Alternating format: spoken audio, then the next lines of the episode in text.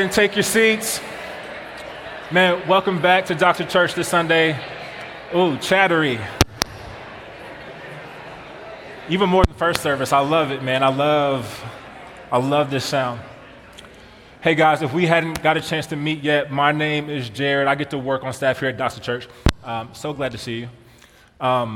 If we haven't met, please find me in the foyer. Would love to get to know your name. Love to get to hear a little bit of your story, and I can share some of mine with you as well. I'm excited to bring the word to us this morning. My job on staff is really to do just like a litany of things. I do some things with our college ministry, the Salt Company. Do some things on the community side as well, local missions, Docs and Men. If you're going to come next Saturday, come out, man. I'll be there. It'll be a really good time. Cool. That was even louder than Nate's announcement. Come on, fellas. Yeah. So, that's exciting, guys. I want to jump right in this morning. We're going to be in the Gospel of Mark. We've been going through the Gospel of Mark in chapter 7. So if you have your Bibles, you can go ahead and get those out, and you can meet me there. But before I jump into the message, I have this map I want to put up behind us on the screen. And I think this will be helpful for us, particularly today as we go through this part of the Gospel of Mark, because Jesus is going to be doing a lot of travel. Right now, Jesus has been currently mostly in the middle purple area. They're in Galilee doing ministry amongst the Jews. And in this text today, he's actually going to be going on a journey, and we're going to be seeing him go to the western side, up the Mediterranean Sea, towards Tyre, and even continue up towards Sidon.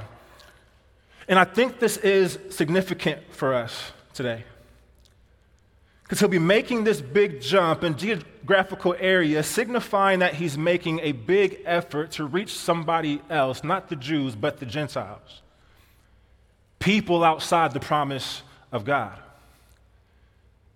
In our last several verses today, he'll be in a completely different region. You see there's a third dot down there, and he'll be coming around. We learned from previous weeks that he won't be coming back through Galilee, but he'll go around Galilee, and he'll be coming down to the Decapolis, around to another Gentile territory. This is my brother-in-law. It's not that weird, guys, I promise. Okay, how are we doing? Good? Attaboy. Give it up.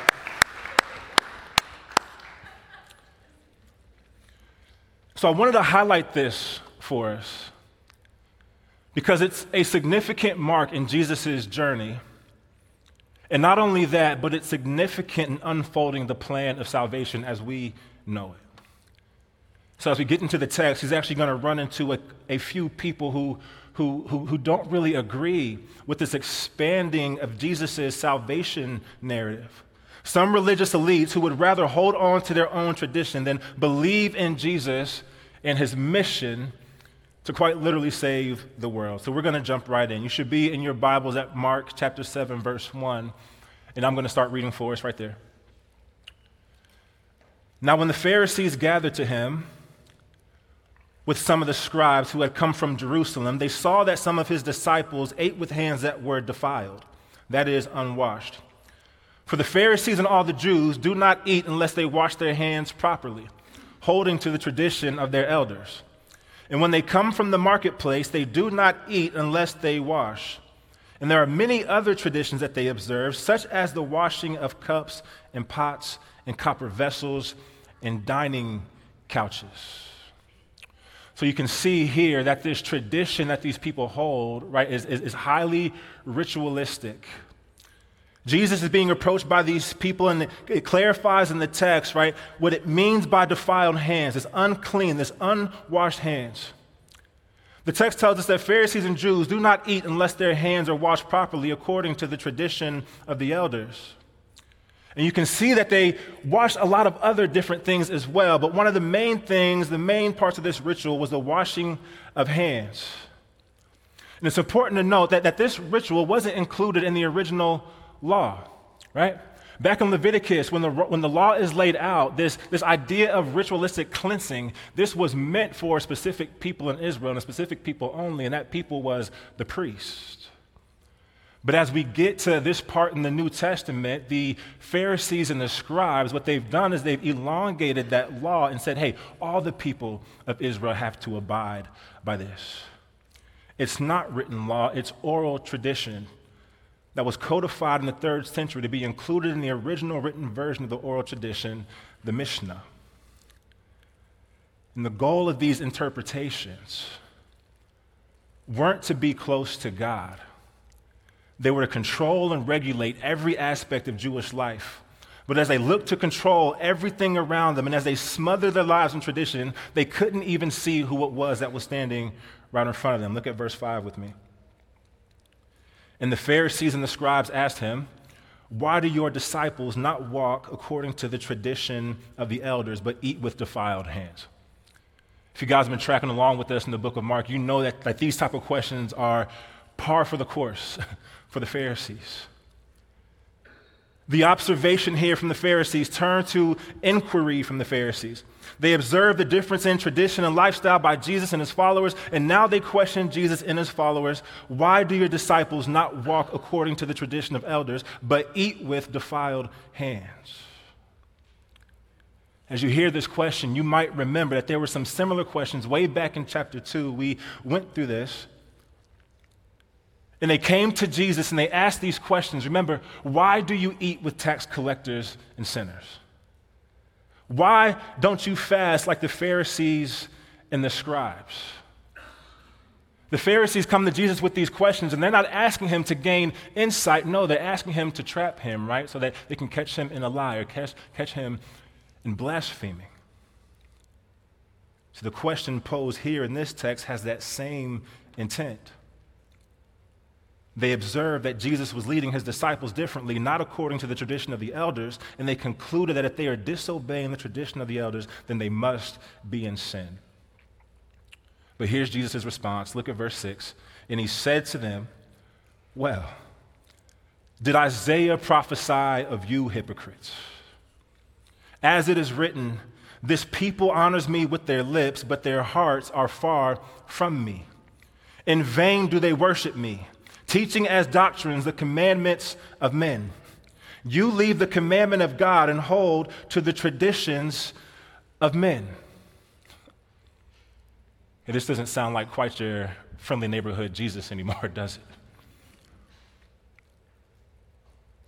See, this is Jesus with some teeth on him. If there's one thing that Jesus didn't really mess with in Scripture, in the New Testament, it's this: hypocrisy. He receives the question and he goes straight to Scripture, the book of Isaiah, chapter 29, verse 13, so he could pierce straight to their hearts. And he says to them, "You have a fine way of rejecting the commandment of God in order to establish your tradition." And then he gives them an example. For Moses said, "Honor your father and mother, and whoever reviles father and mother must surely die. But you say, if a man tells his father or his mother, 'Whatever you would have gained from me is Corban,' that is, given to God, then you no longer permit him to do anything for his father or his mother." Now this needs to be unpacked a little bit, right? Like, what does it mean that something is Corban? It kind of defines itself here, right? That it's something that is given to God. You see, this law laid out by Moses to honor your father and mother, right, had some kind of provision in it as well. If your father and mother got to old age, it was responsibility for the children to come alongside and provide in ways that they could, health care, financial, whatever ways possible. But what happened was the Jews in this time, they took that law and they made provision for it. And they said, if I make my things, the things that I have, if I make them my money, if I make them Corban, I can say they're dedicated to God. And if they're dedicated to God, now I have a loophole to not have to help my family. And Jesus says, when you do this, you are making void the word of God by your tradition that you have handed down and many such things that you do. I know this can sound kind of outdated or whatever, right? Like, because we don't have any laws surrounding Corban now in our day, in our 21st century America. But get this idea. Jesus is saying everything you thought you knew is wrong. Imagine telling Jeff Bezos he knew nothing about business. Or Mark Zuckerberg, he knew nothing about social media. Or Beyonce, she knew nothing about music. Right? This is what Jesus was doing to these scribes and Pharisees. Based on your tradition, you don't care about the word of God. You only care about yourselves. See, he was saying this to the Pharisees, but if we're honest, he could probably say something similar to us. Just think about yourself individually, right? The last week, the last month, I'm guilty of this. Like, how many times, even just recently, do we set aside the word of God to justify our self-centeredness? Or fuel our self-righteousness and serve our self-interest in the name of our own pride and our own convictions? Or corporately, like, listen, Doxa, if what brings us here to worship and gather on Sundays is merely our collective understanding or our similar political beliefs, and we have all the same thoughts and all the same convictions, we have to really ask, who are we coming into this place to worship? Is it Jesus or is it ourselves? See, Jesus is saying that he and the word of God has to be primary in our thoughts and our convictions and be the primary reason why we gather, not ourselves. So what is Jesus' answer to all this? He appeals back to the question of being unclean. Look at verse 14. And he called the people to him again, and he said to them, "Hear me, all of you, and understand. There is nothing outside a person that by going into him can defile him, but the things that come out of a person are what defile him." And when he had entered the house and left the people, his disciples asked him about the parable. And he said to them, "Then are you also without understanding? Do you not see that whatever goes into a person from outside cannot defile him, since it enters not his heart, but his stomach, and is expelled?" Thus he declared all foods clean. And he said, "What comes out of a person is what defiles him. For from within, out of the heart of man, come evil thoughts, sexual immorality, theft, murder, adultery, coveting, wickedness, deceit, sensuality, envy, slander, pride, foolishness. All these evil things come from within, and they are what defile a person." The Pharisees should have heard this and been hurting on the inside. We have to ask this question: why does Jesus give this long and elaborated answer to the question of tradition? And here it is, and this is my main point for the text today. Elevating tradition over God numbs us to the mission of God. Elevating tradition over God numbs us to the mission of God. You see, what Jesus is pointing out is that the tradition of the Pharisees does more than deal with this idea of unclean hands and unclean food, but it bleeds into this idea of unclean people. See, the mission of God is a redeeming mission. At the core of what Jesus came to do is more than die. Yes, he came to die for sin, but he also came to redeem a people, and he came to rebuild a family, and that family now extended beyond who the Pharisees thought it should extend to, the Gentiles. In these first 23 verses, Jesus rejects the Pharisees' heart behind having clean hands. He made all foods clean, and he changed the game on what makes a clean or unclean person. It's no longer what goes into a person that makes them unclean. It's what comes out of a person. I don't know if you caught this. But Jesus is making a radical and revolutionary claim here. Jesus is turning religion on its head and making this profound claim that true religion and spiritual transformation is not expressed from the outside in, but from the inside out. And the rest of this text will deal with just that, right? Verses 24 to 37 will put what Jesus was just talking about right here in these first 23 verses into action. Let's look at verse 24. And from there he arose away from Galilee and went to the region of Tyre and Sidon, out west, up the Mediterranean Sea, to our first city. And he entered a house and did not want anyone to know, yet he could not be hidden. But immediately a woman whose little daughter had an unclean spirit heard of him and came and fell down at his feet. And she begged him to cast the demon out of her daughter. So Jesus takes what he was saying and he turns it into action by leaving Galilee, a predominantly Jewish area, and going with his disciples to Tyre and Sidon, the land of the Gentiles. He was trying to keep this low profile, but this woman found him, and she came with a request, and she said, "Jesus, my daughter has a demon. Would you please heal her?" I want us to kind of get this scene really quick. See, if you were paying attention, I skipped over a part of the verse in verse 26. I did this on purpose to show that it could be easily overlooked, but to come back to it to highlight its importance, right? You see, this woman comes to fall at the feet of Jesus, and she's begging for a healing, but there's something else about her. Mark notes her ethnicity. She's a Gentile, a Syrophoenician by birth. And I think this is important for us to note, that in a day and age like today, where we're fearful of drawing attention to ethnicity and other cultural descriptors, we have to recognize that the Bible doesn't shy away from these things. And in fact, if more than anything, it leans into it, not to show us any type of favoritism or hierarchy or privilege, but to show the depth and breadth of God's reach to gather his people. Real cultural distinctions have real cultural implications, and it's important to note so that we can tangibly feel and see the power of the Spirit working in our midst. See, the gospel doesn't destroy culture, it redeems culture. So we see this woman with these cultural descriptions, and if you understand the context, these descriptions would have forbidden her from ever approaching Jesus. First, she's a woman. It would have been completely unacceptable for a Gentile woman to approach a Jewish rabbi in this time period. And second, she was a Gentile. We were just talking about ceremonial washings and cleansing among Jews by which the Pharisees determined who was clean and who wasn't. But to the Jews, Gentiles, it didn't matter what kind of washings they did. They couldn't become clean, period.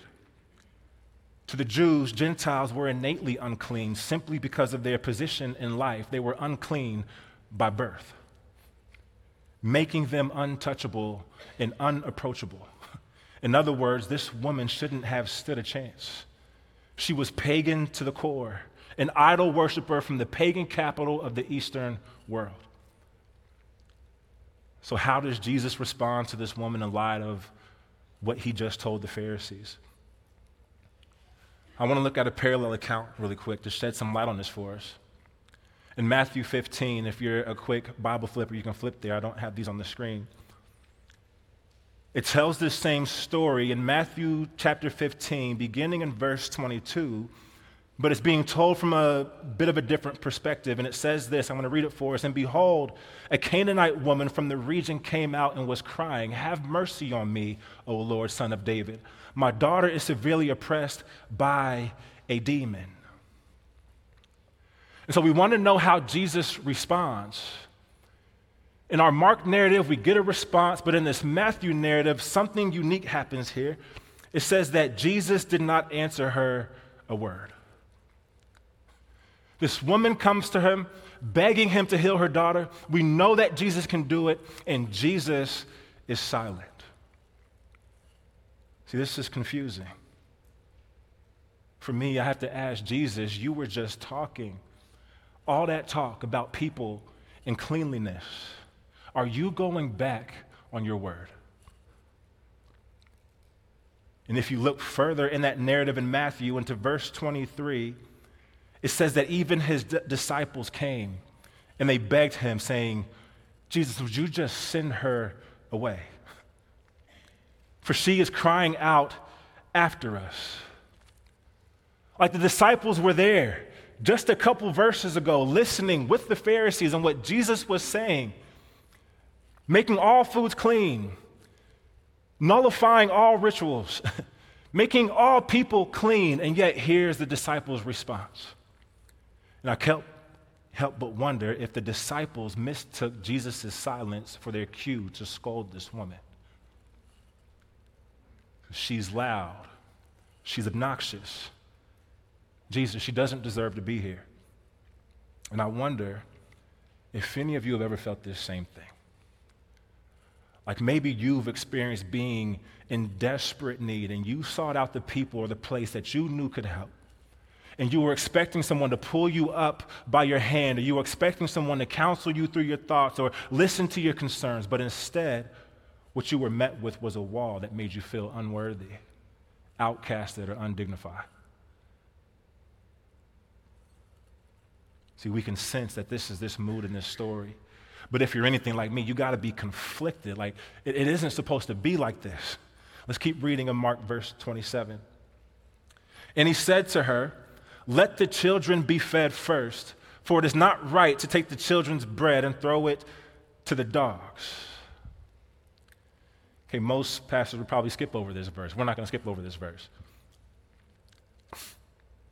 It seems like this woman can't catch a break, right? First, the silence from Jesus and the language of dismissal from the disciples, and now it looks like she's being insulted by Jesus. But I think we have to look a little bit deeper, because she's not really being insulted in this text here, and here's why. What Jesus is doing, I believe, is giving a parable to help the disciples and this woman understand his mission. Remember, part of the reason why Jesus came to this region was to demonstrate why tradition doesn't save. And he does this by mentioning the children and the bread and the dog. First, he mentions the children, which symbolizes the Jews, simply to highlight the priority of his mission. If you know the scriptures, Jesus had a target audience. Yes, he came to save the world, but he came primarily to the lost people of Israel, the children of promise. Second, he mentions the bread, which is the metaphor for the Messiah's blessing. Last week, we heard the story about Jesus feeding the 5,000, which showed that Jesus was the exact blessing that they were looking for. And we'll hear about it again next week in the feeding of the 4,000. And then third, he uses this term, dogs. This was a common term Jews used to describe Gentiles. And when this term was used, it was often a derogatory term, like a scavenger or a stray dog. It wasn't like the house-type dog. And if you've ever been to a remote place or a rough area, like I've seen some of these dogs around some small cities overseas. I spent 6 years over there. And when you see dogs like this, right, you know what I'm talking about. You got three things on your mind. Whose dog is this? Why doesn't it have a leash? And how can I stay out of its way? This is how the Gentiles were often seen. However, the term Jesus uses here for dog is a little bit different. If you look at how you can translate the word dog in the Greek, there's two ways. One that translates, yes, to the scraggly scavenger I'm just describing here, and one that translates to something more like a house pet. And the house pet form is what Jesus was using here in this text. But take this how you want it. I don't think it's any consolation, right? Like we can't really get this twisted. This wasn't really any compliment to begin with. I don't think it matters if you call someone a sheepadoodle or a Rottweiler, right? You're still calling them a dog, and it still hurts all the same. And now what about the woman's response? See, in one sense, she could have responded with hurt and been like, "Jesus, how dare you call me a dog?" and left without receiving her blessing. Or she could have thrown hypocrisy in his face, like, "Jesus, you say you're about everybody. You say tradition isn't king, and you came here to prove that, but your true colors are showing once you actually got here." She could have said either one of these things, but she doesn't say either one of these things. And as we look at her real answer unfold, we actually see that Jesus wasn't trying to insult her at all, but he was opening a door for her to understand a parable, and she sees the opportunity, and she runs right through it. And I think we see the first hint of this in verse 27. Look back at this with me. The woman comes to fall at Jesus' feet. She wants healing for her daughter. Look at this. And Jesus says to her, "Let the children be fed first."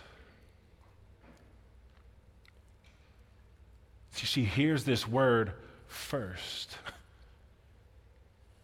And it doesn't really matter what else is said. It's a matter of perspective. She hears the word first, and she clung on to that word, and what she experienced was not loss, but hope. Can you see that? Fellas, I don't know if you've had this experience, right? But it's like you're dating this girl, and you want to marry her, and you go to her father to ask for her hand in marriage, and he doesn't say yes, but he says, "Not yet." You'd be like, but you're saying there's a chance. You're saying there's a chance. Jesus says, let the children be fed first. And she lights up and she thinks, so you're saying there's a chance. So she answers in verse 28, yes, Lord, yet even the dogs under the table eat the children's crumbs. She says to Jesus, I know I'm not one of your children, I promise, but I'll just take the crumbs if that's all I can get, because I know it will be enough. This is a wild response, y'all. And she's saying this, right, because she becomes the first person in the Gospel of Mark to understand one of Jesus' parables. The most unlikely person to understand the mission of Jesus rightly communicates an age-old truth, and that truth is this, that the blessing given to Israel was not to be kept by Israel for the sake of Israel, but to be used to be a blessing to the nations, a blessing to the world. Like, I don't know how she got this knowledge. And most scholars don't know how she got this knowledge either, but it blows my mind as I think about this woman who's in this pagan land in Syrophoenicia, and she rightly articulates this truth from way back in Genesis 12 when God comes to Abraham and he says, I choose you to make you my people. I will be your God, and I will make you the father of many nations, and I will bless you so that you can bless the nations. And then she embodies this truth from Revelation 7 in and of herself, this picture of this throne in heaven where all nations, all tribes, all languages are gathering around the throne of God. She embodies that, and she lives this truth from Romans 1:16 that Paul pens later in the Christian faith. For I am not ashamed of the gospel of Christ, for it is the power of salvation for those who believe, first to the Jew and then to the Gentile. You know, it's bizarre how she would have gotten this knowledge. Maybe it was divinely given to her. Somehow she quotes Pauline theology before Paul even gets a chance to write it. And Jesus said to her, for this statement, you may go your way. The demon has left your daughter. And she went home and found the child laying in bed and the demon gone. And for Jesus, this mission was complete. But we're not quite done yet. Jesus performs another miracle. Look at verse 31 with me.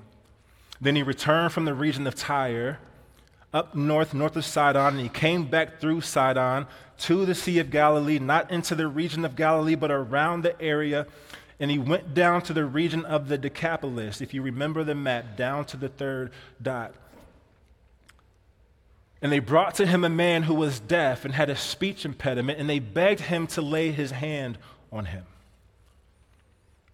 A couple things to note. Two stories with a couple differences.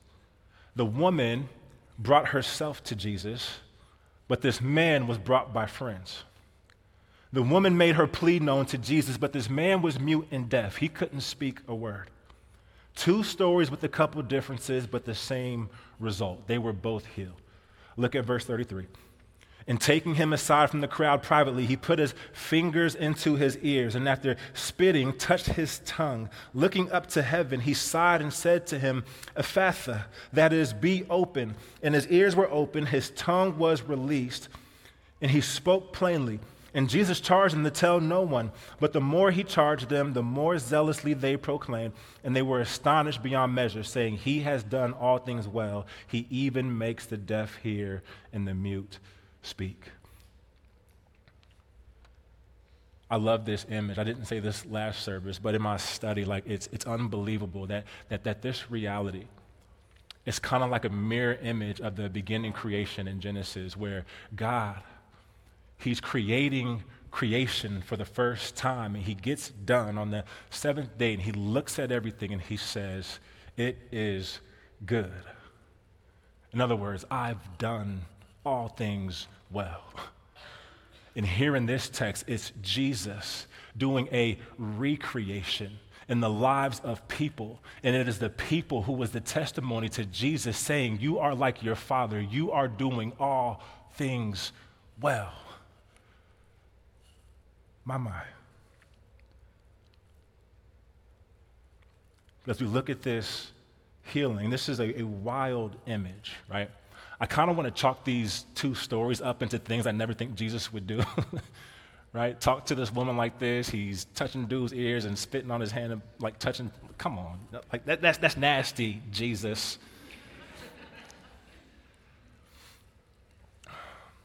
But one theologian put it this way. Jesus, by putting his finger in this man's ears and touching his tongue, was communicating in sign language and symbolic acts in a way that only this man would have understood, and it provoked him to faith. In other words, to a man who was likely outcasted and hadn't been addressed or dignified in that way in a long time, especially by a dignitary like Jesus, this interaction was probably the most he's felt seen in a long time, probably in his whole life. See, Jesus takes the fear behind the commandment of man and turns it on his head to illustrate why he's come into the world. The Pharisees are worried about cross-contamination, but Jesus says, "Come to me. All can come to me. Come with your illness. Come with your ailments. Come, all can come to me. All can receive healing. All can receive eternal life, and all can be part of the family. All can receive a new identity, and all can receive the bread of life through faith." See, the mission of God was to come and break down walls and break down traditions and all exteriors so that he might bring all people to himself and unite you to a new and diverse family. So if tradition numbs us to the mission of God, then what awakens us to this mission of God? It's faith. It's not tradition, but it's faith. See, faith is this great equalizer. It puts everybody on the same plane, and it makes it so that salvation comes from faith, not tradition. Christian, you are saved by faith. And not only are you saved by faith, you are kept by faith. Not only are you kept by faith, but you are mobilized by faith. To come to Jesus and to go to others, especially those across the aisle who don't think like, act like, or look like you. Hence Jesus going to the regions of the Gentiles. See, to be awakened to the mission of God, we need faith. Before I close, I want to give us 4 marks of great faith as signified by Jesus and this Syrophoenician woman, this deaf man. See, great faith is marked by repentance. When you look at the lives of this woman and this deaf man, like they were in the pagan capital of the world. Everything that they had known, everything that they had needed, everything for life, goodness, salvation was right there in their own cities. Repentance says that they had to turn away from all they had known, the deities they prayed to for healing, for flourishment. They had to turn away, put their eyes on Jesus, and say, "You are the only one." Likewise, the Pharisees should have had this reality too as they're thinking about their traditions, and we have to have this reality too as we think about our own. Secondly, great faith is marked by spiritual affection. It's gratitude and thanks and reverence. These things flowed out of this woman. These things flowed out of this man, allowing understanding of Jesus to change their lives from the inside out. Thirdly, great faith is marked by humility. Humility abandons our pride and calls out for mercy. Realizing we're undeserving of the mercy of Jesus, and when we realize we're undeserving of the mercy of Jesus, and we realize what he came to do to us and the mission we get to be a part of, we get to die to the entitlement that we feel so that we can be motivated and move towards difference. Fourthly, great faith is marked by trust. Taking God completely at his word. Not taking from it, not adding to it, and resting our entire lives on his promises. Christian, what if this week we made it a point to lean into these marks of faith, letting go of whatever traditions we might hold that is keeping us from truly seeing and desiring this mission of God, to see the blessing of Jesus come to us and flow through us to be a blessing to every corner of our city.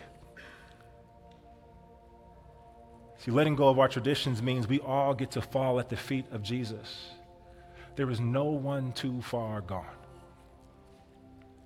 And if you're here today and you're struggling with your faith, or maybe you don't quite believe at all, I want you to know that there is no one, including you, who was outside the promises and benefits of salvation through Jesus by the blood spilled for you if you so choose to put your faith in him. But you have to come to him in repentance, with spiritual affection marked by humility and marked by trust, like the deaf man and the Syrophoenician woman, with the confidence to say, Jesus, if I could just have a crumb, it would be enough. Let me pray for us. Heavenly Father, we love you. I'm grateful for you. I'm grateful for your son. I'm grateful for the mission you sent him on, to come here to earth, to put on human flesh and to live the life that we should have lived and die the death that we should have died, in order to give us his righteousness so that we can claim salvation.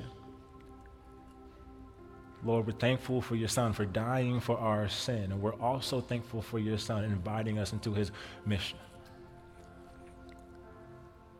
Lord, I pray that you work on my heart and you work on the hearts in this room to understand how we can apply what it looks like to be motivated for your mission locally in a place like Madison. What does that look like? Father, would you motivate us and show us the care that you have for us, the tenderness, the fight you had to get to us when we were pushing you away and yet you still came. Could you give us that heart to reach across the street? Could you give us that heart to reach across the city? Could you give us that heart to reach across the world? Father, we love you. Would you work it in our hearts? It's in your name that we pray. We know you can do it. Amen.